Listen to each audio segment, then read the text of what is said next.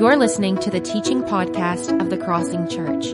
We exist so that the real you can have a daily encounter with the real Jesus in word and deed.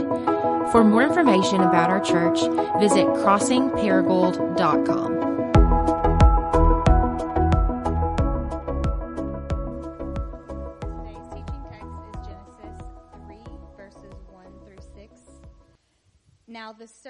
was more crafty than any of the wild animals the Lord God had made. He said to the woman, Did God really say you must not eat from any tree in the garden?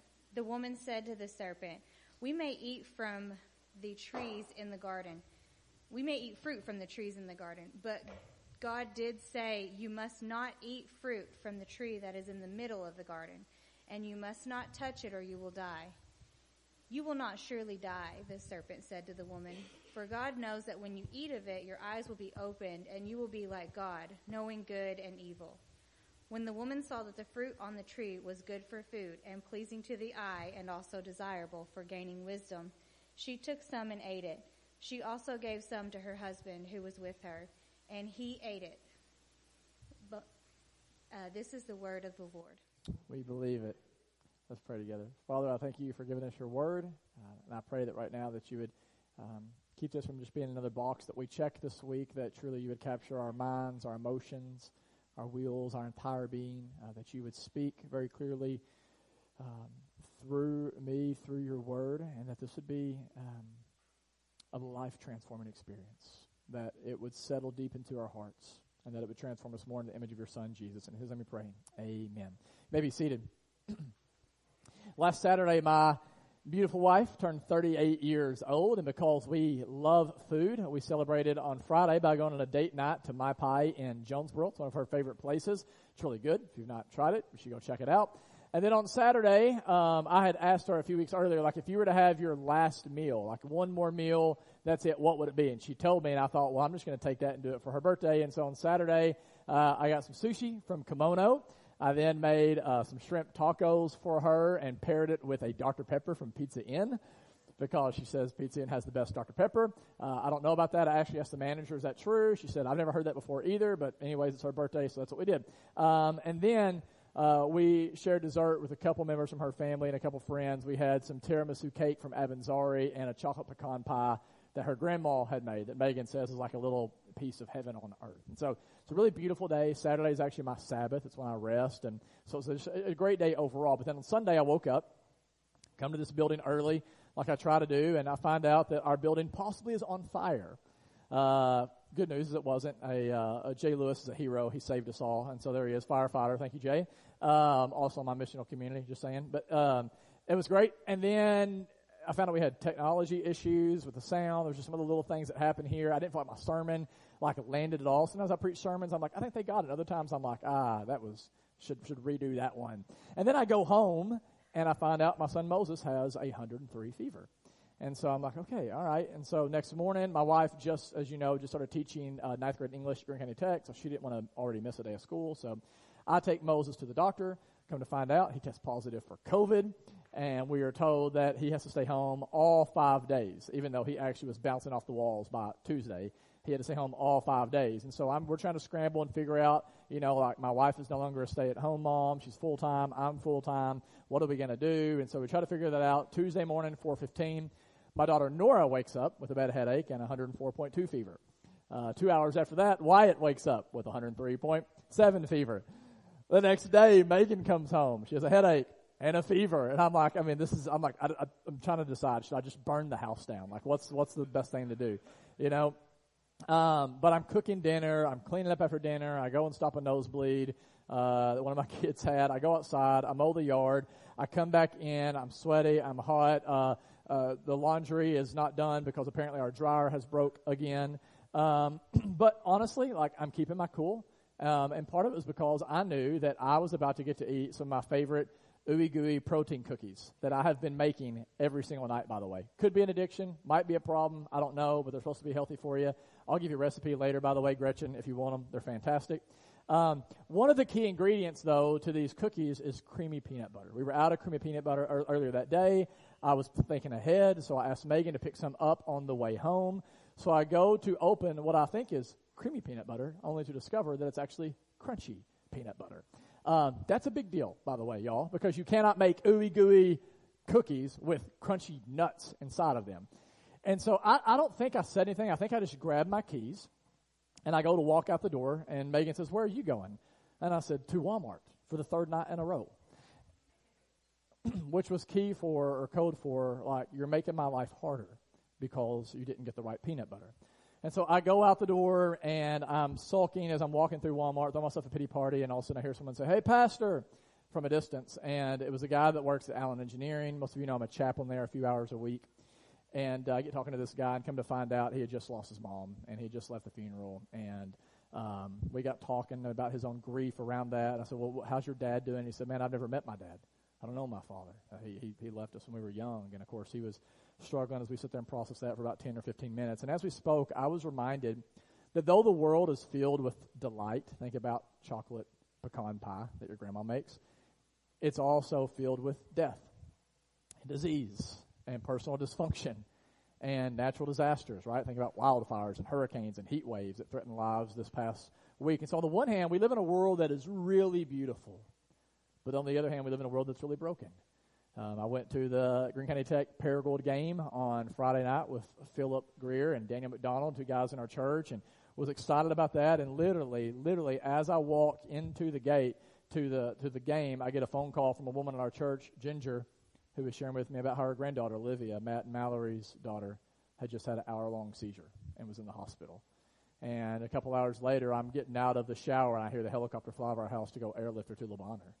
And I'm talking to, you know, Mallory at 11 o'clock at night on the phone, and, and, and, and she's, you know, heading down to Le Bonheur and, and trying to meet Matt there. And, you know, Mal- uh, Olivia had to ride on the helicopter by herself. It was a whole ordeal. And I just got off the phone and I told Megan, I was like, man, this is not the way it should be. Like, no, no parent should ever have to put their kid on a helicopter. Uh, because they can't like get these seizures under control. Like, fact, that's not the way things are supposed to be. And as I think about all of this stuff that's just kind of transpired over the last five days, the question that I uh, I want to ask and try to answer this morning is why? Like, why does that stuff happen? Like, why is it that there is so much pain and suffering? Why is it despite, like, you know, our education and, and technological advancements and, and, and medical advancements, like, why is the world still such a mess? And in order to answer that question, I want us to look at Genesis chapter 3. Genesis 3, and so you can look back with me and just set the context for you. If you remember from last week in the first installment of this series, out of the overflow of love, the triune God created a good and perfect world. At the climax of his creation, he creates Adam and Eve in his image, right, to mirror him to the world. And, and he says to them, Be fruitful and multiply. I want you to also rule over my creation, to, to take it into this kind of even more desirable destination. And so here they are in the Garden of Eden, which also means the Garden of Paradise, the Garden of Delight. And in this world full of yeses, God gives them one no. And here's the no Genesis 2 16 and 17. I'll just read it to you.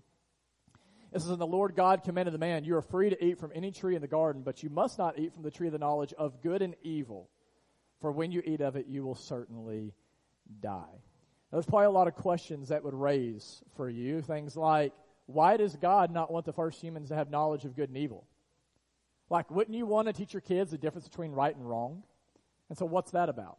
Or you might have questions like if God created everything good, which we saw last week, then why is this tree considered not to be good or something they don't need to eat from? And it's, it's you know, kind of fun to think about that stuff and, and to debate it. But, but here's the thing I don't want you this morning to miss the forest because of the tree. Okay? Sorry. Um, preacher humor. The main thing that I want you to see right here is this. Okay? And you have to get this. When God created the very first humans, He gave them the ability to choose. We see it right here.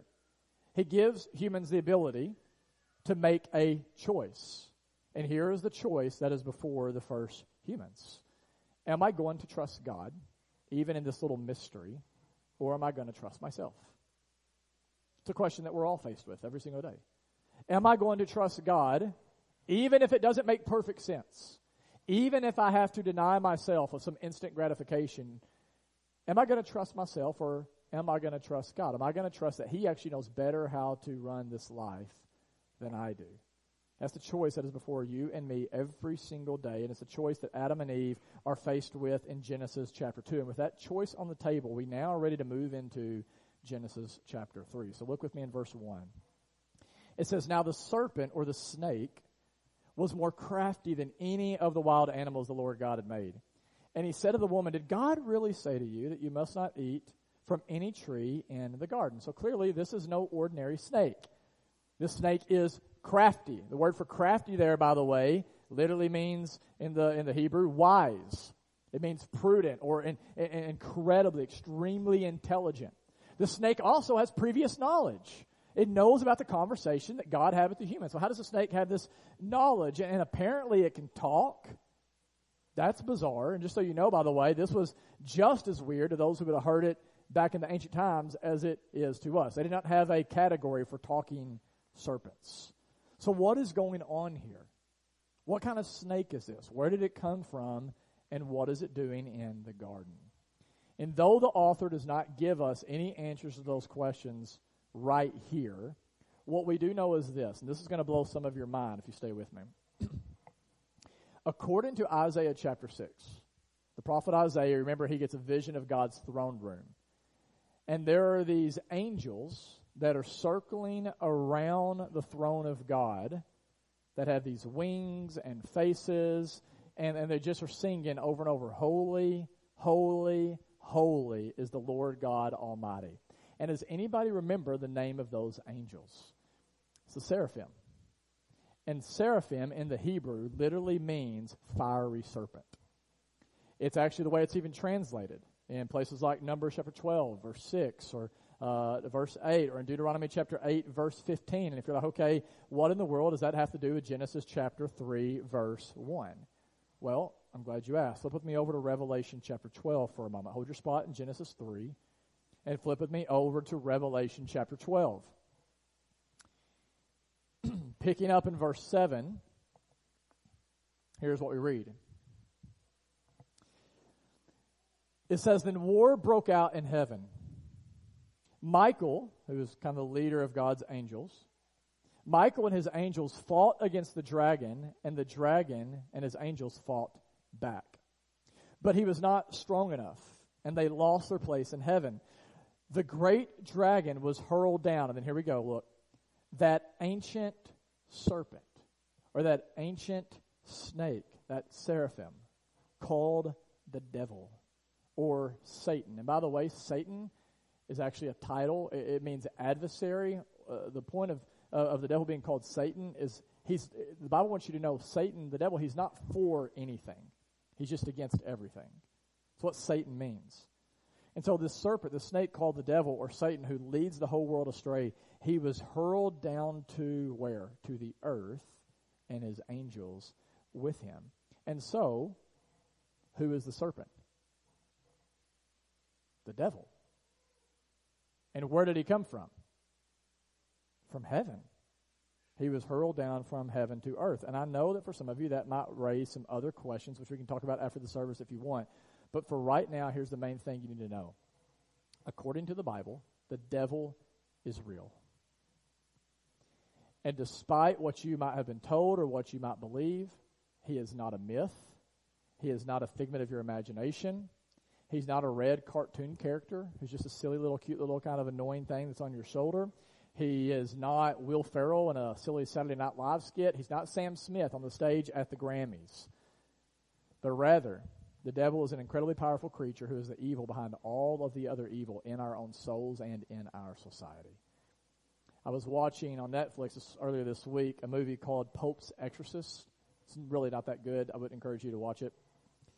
But before the opening scene, there's a quote that comes on the screen by Father Gabriel, who's considered the chief exorcist of the Vatican. Here's what he says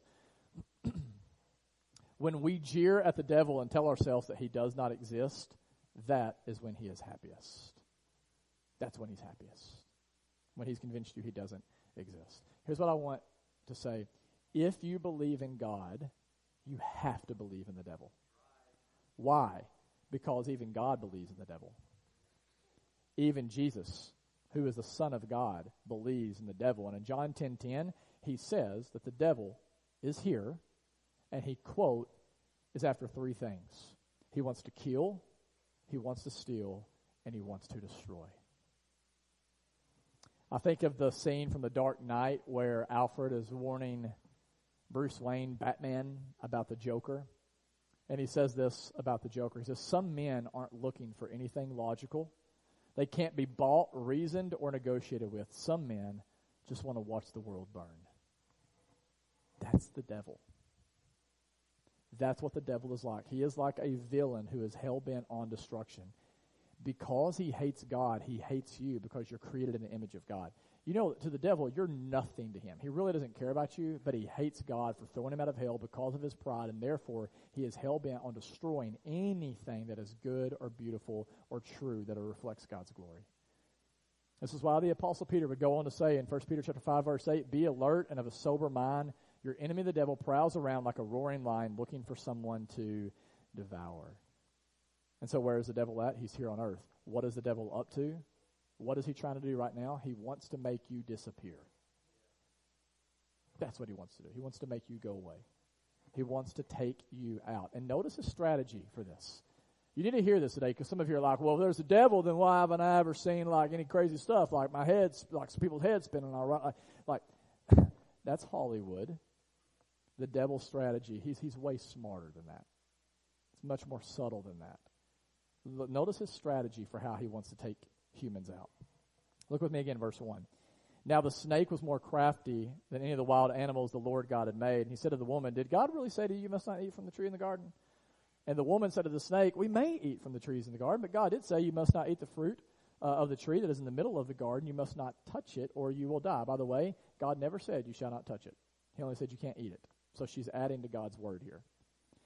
Verse 4 you will not certainly die, the snake said to the woman, for God knows that when you eat of it, your eyes will be open, and you will be like God, knowing good and evil.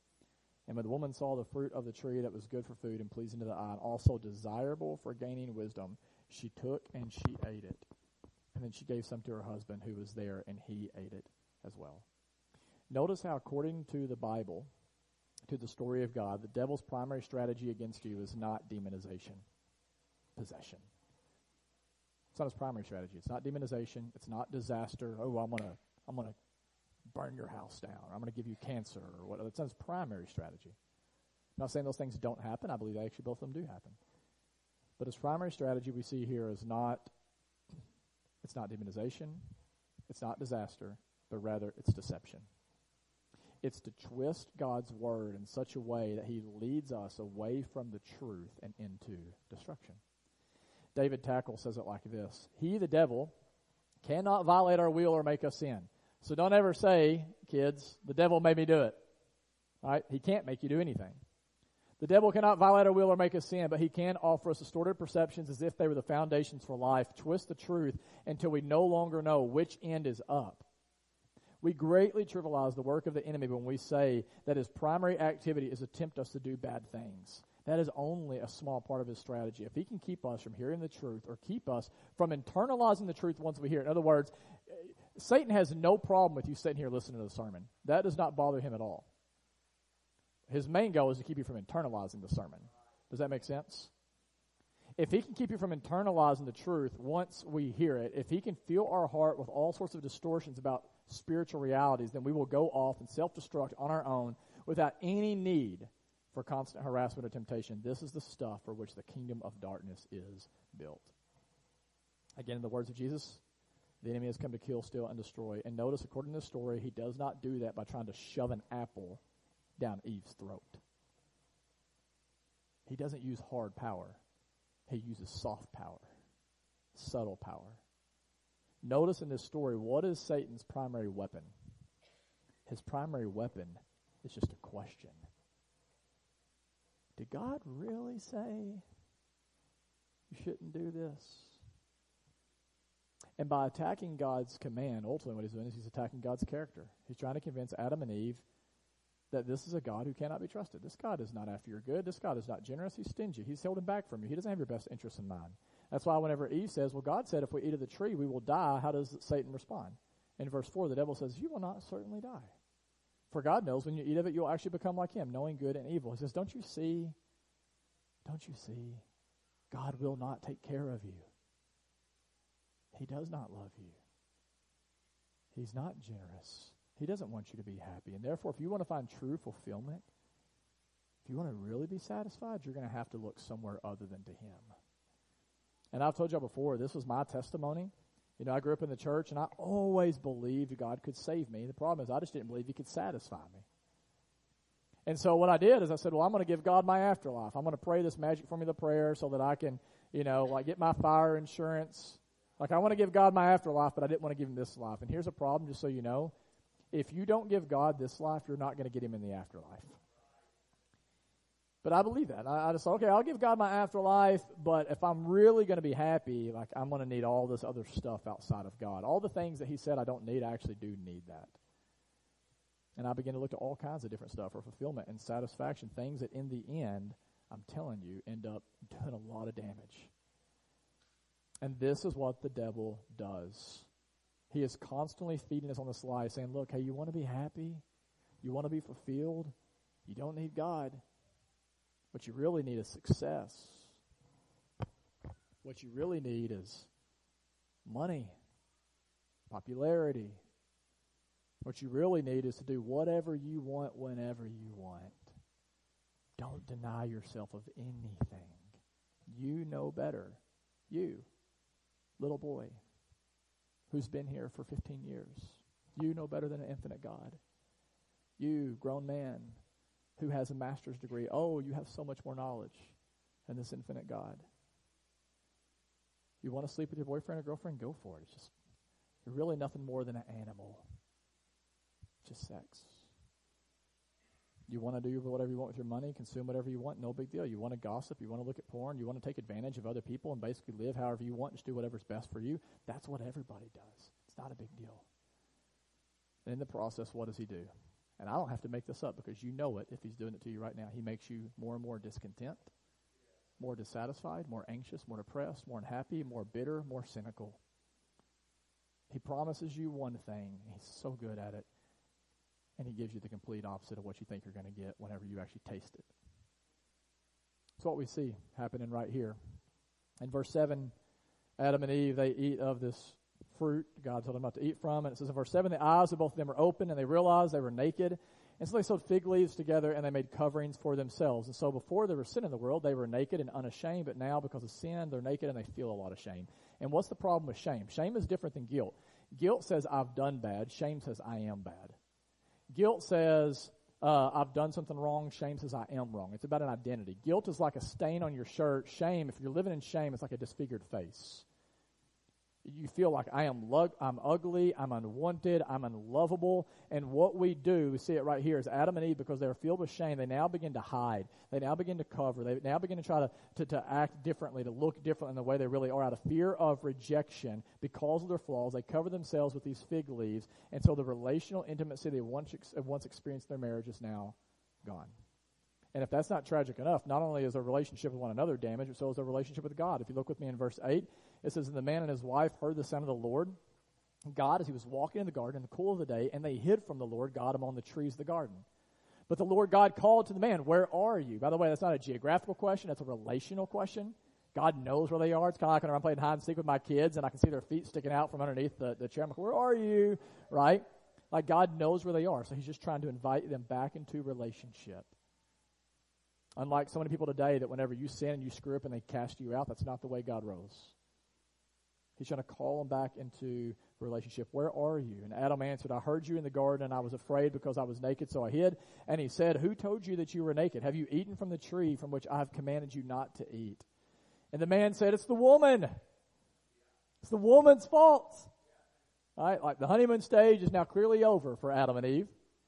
The woman you gave me, it's her fault. And notice, by the way, God doesn't argue with Adam. He doesn't say Adam's wrong. I just want to throw that out there.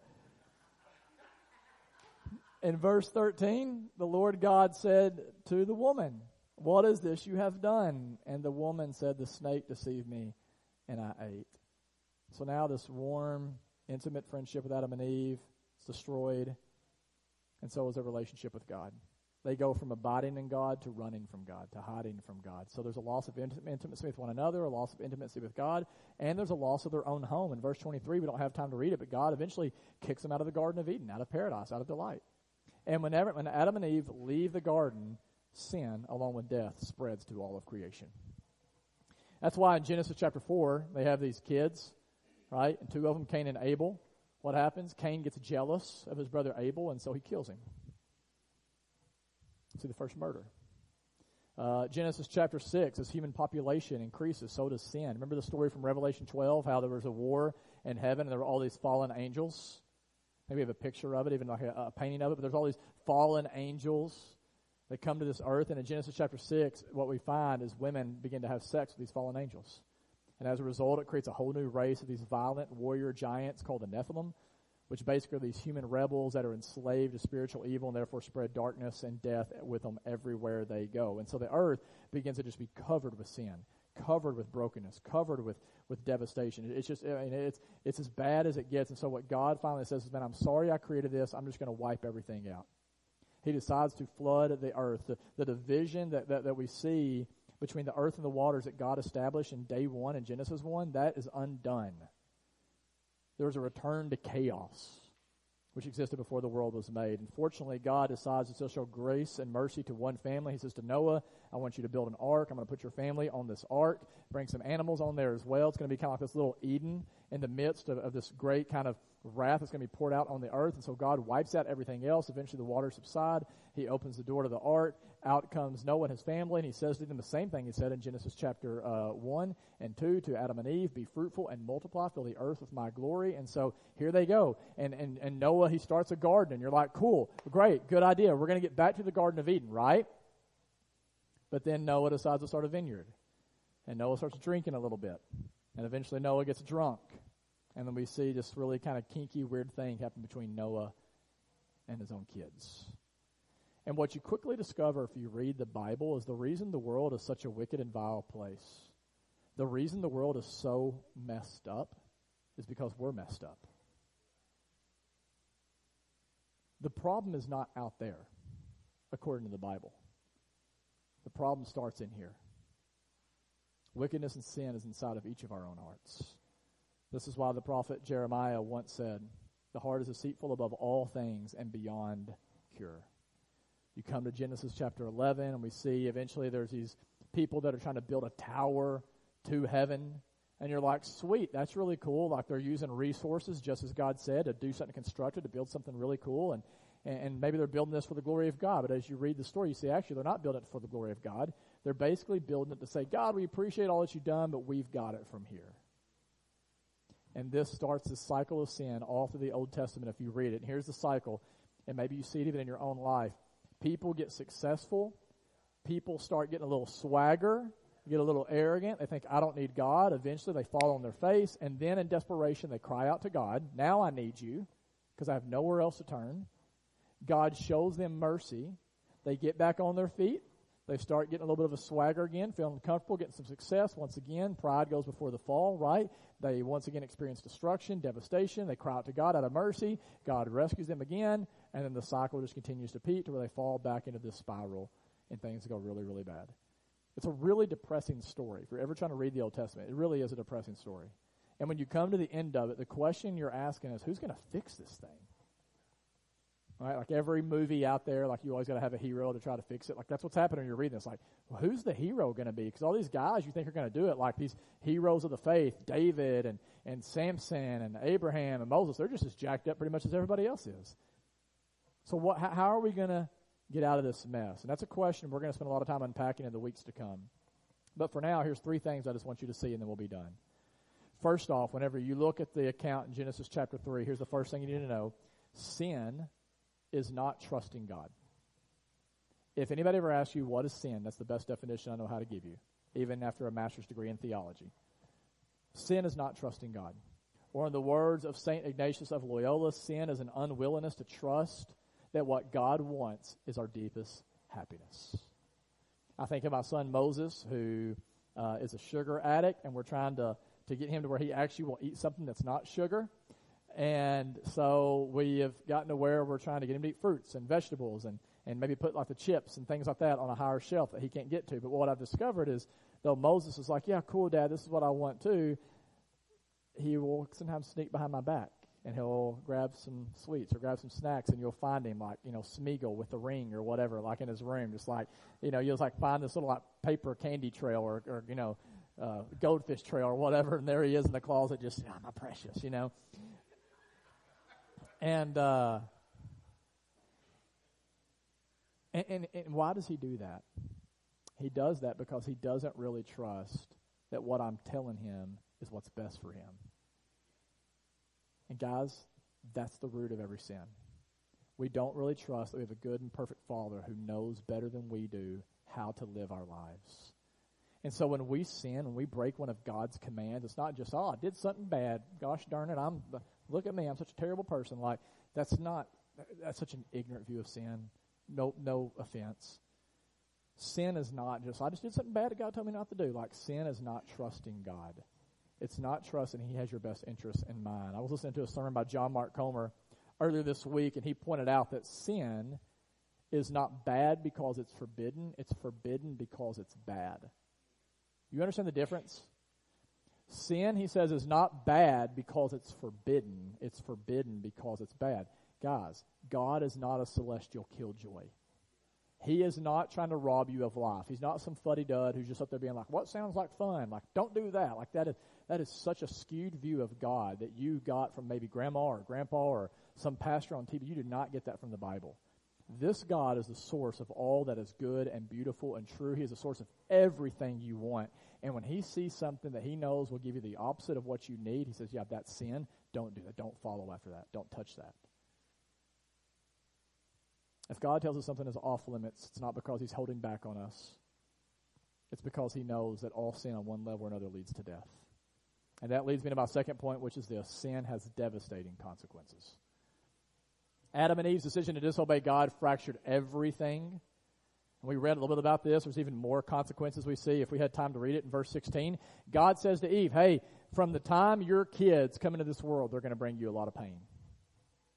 He also says to the, to the woman, You're going to desire your husband, but he's going to rule over you. A better translation of that is Listen, ladies, your husband will never be able to give you everything that you long for. Ever. Never happen. Romance will not be enough. Your marriage will not be enough. You find, I don't care if it's Rico Suave or whoever, like, like, like, your husband is a broken, sinful man, and he will not be able to fulfill your deepest desires. And then he goes on and he says to the man, he's like, hey, your work's going to be hard. You're going to experience a lot of thorns and thistles. And so what that means, dudes, is even if you landed your dream job, there's still going to be days where you'd like to quit. Even I, as a pastor, have days where I would like to quit. I was telling the first service that there are days where I'm like, man, I think working at Lowe's sounds pretty good, you know, or running a bread truck. I like. I want to be that guy who's stalking like Walmart with bread. That sounds pretty nice to only have to be responsible to stand before God and give an account for for bread rather than souls. Work is going to be difficult. It's interesting. I was thinking about this this week. You know, a lot of you are in DNAs, which are these groups of three to four men and three to four women. And from what I understand, um, from talking with different women, a lot of times what ladies say their biggest issue are issue is the things they want to talk about, things that brings them the most stress, usually has to do with their kids or their marriage. And the man, it usually has to do with their work. All goes back to the fall. It's all a consequence. Sin kills.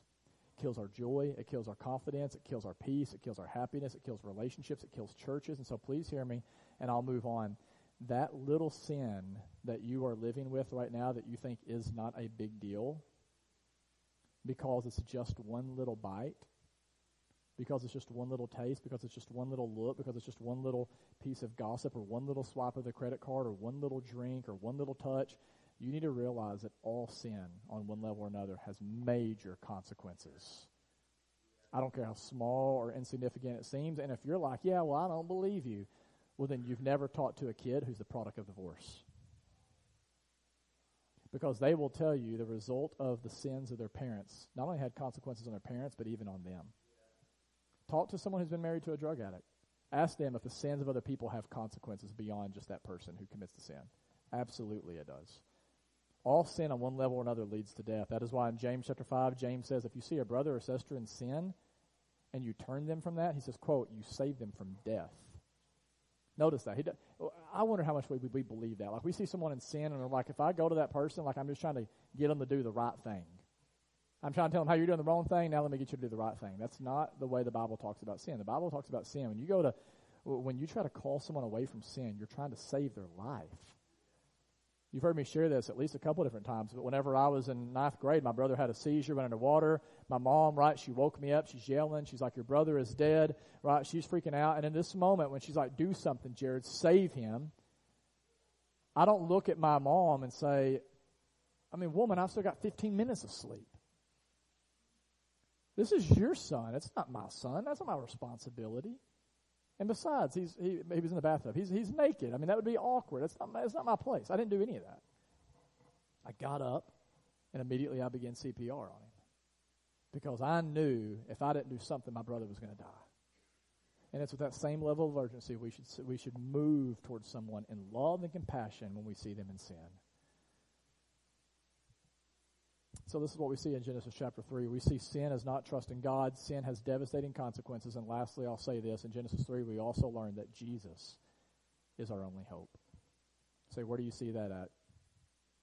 Verse 15. Look with me. This is where we'll end. God says to the serpent, I'm going to put enmity between you and the woman between your offspring and hers. And then look at this. This is bizarre. Remember, you're reading this for the first time, like, what's going on here? And he, who is he? He will crush your head, and you will strike his heel. God comes to Adam and Eve, and he doesn't say, You're going to have to fix all this. He says, I'm going to fix all this. And the way I'm going to do it is a way you'd never expect. I'm going to send another man who's going to do it right who's never going to sin, who's never going to take the fruit. I'm going to send someone who's going to come and live as a snake crusher, who's going to put an end to sin and the power of death and all of those things and give you the life that you long for. And then right before God banishes Adam and Eve from the garden, what does he do in verse 21? God made garments of skin for Adam and Eve, and he clothed them. Now, why is that significant? Because this is a foretaste of what God does spiritually for every single person who trusts in Jesus Christ. Say, Jared, what are you talking about? 2 Corinthians 5.21. Say with me. God made him, talking about Jesus, who knew no sin, so that we may become the righteousness of God. Do you know what the gospel tells us? That just as God shed the blood of an innocent animal in Genesis chapter 3 so he could clothe them with animal skin, he would shed the blood of his innocent son, the perfect Lamb of God, Jesus Christ, so that you, when you trust in him, can be clothed in his righteousness. So that you can now stand before God holy and blameless and accepted. In Acts 13 38, Paul says, Through this man, Jesus, the forgiveness of sins is proclaimed to you, and everyone who believes is freed from everything. Anybody in the room today committed some sins they like they need to be forgiven of? Jesus is your hope. Anybody got anything they're enslaved to right now? Some sins they just can't whip. They feel enslaved, like it's just ball and chain, just like they're, they're dragging around. Jesus is your hope. Our God is the kind of God who, rather than saying, You made your bed, now lay in it, Rather than him saying, You work your way back to me, he worked his way to us, the person of Christ, and then he calls us out of hiding, not to kill us, but to cover us, to wrap us in his love. And so the invitation this morning is simply this come out of hiding. Stop hiding behind the fig leaves. Stop hiding behind this little smile on Sundays that says, Oh, everything's fine. I'm doing great. Stop hiding behind your resume. Stop hiding behind your money. Stop hiding behind your nice vehicles and your toys and your trinkets and your cool clothes and all of that. Come out of hiding and admit today to God, I know I'm broken. I know that I'm a sinner. I know that I'm flawed. I know that I'm worse than I ever imagined, but because of Jesus, I'm more loved than I ever dreamed. And today I choose to surrender it all to you, the one who I believe is the source of my life.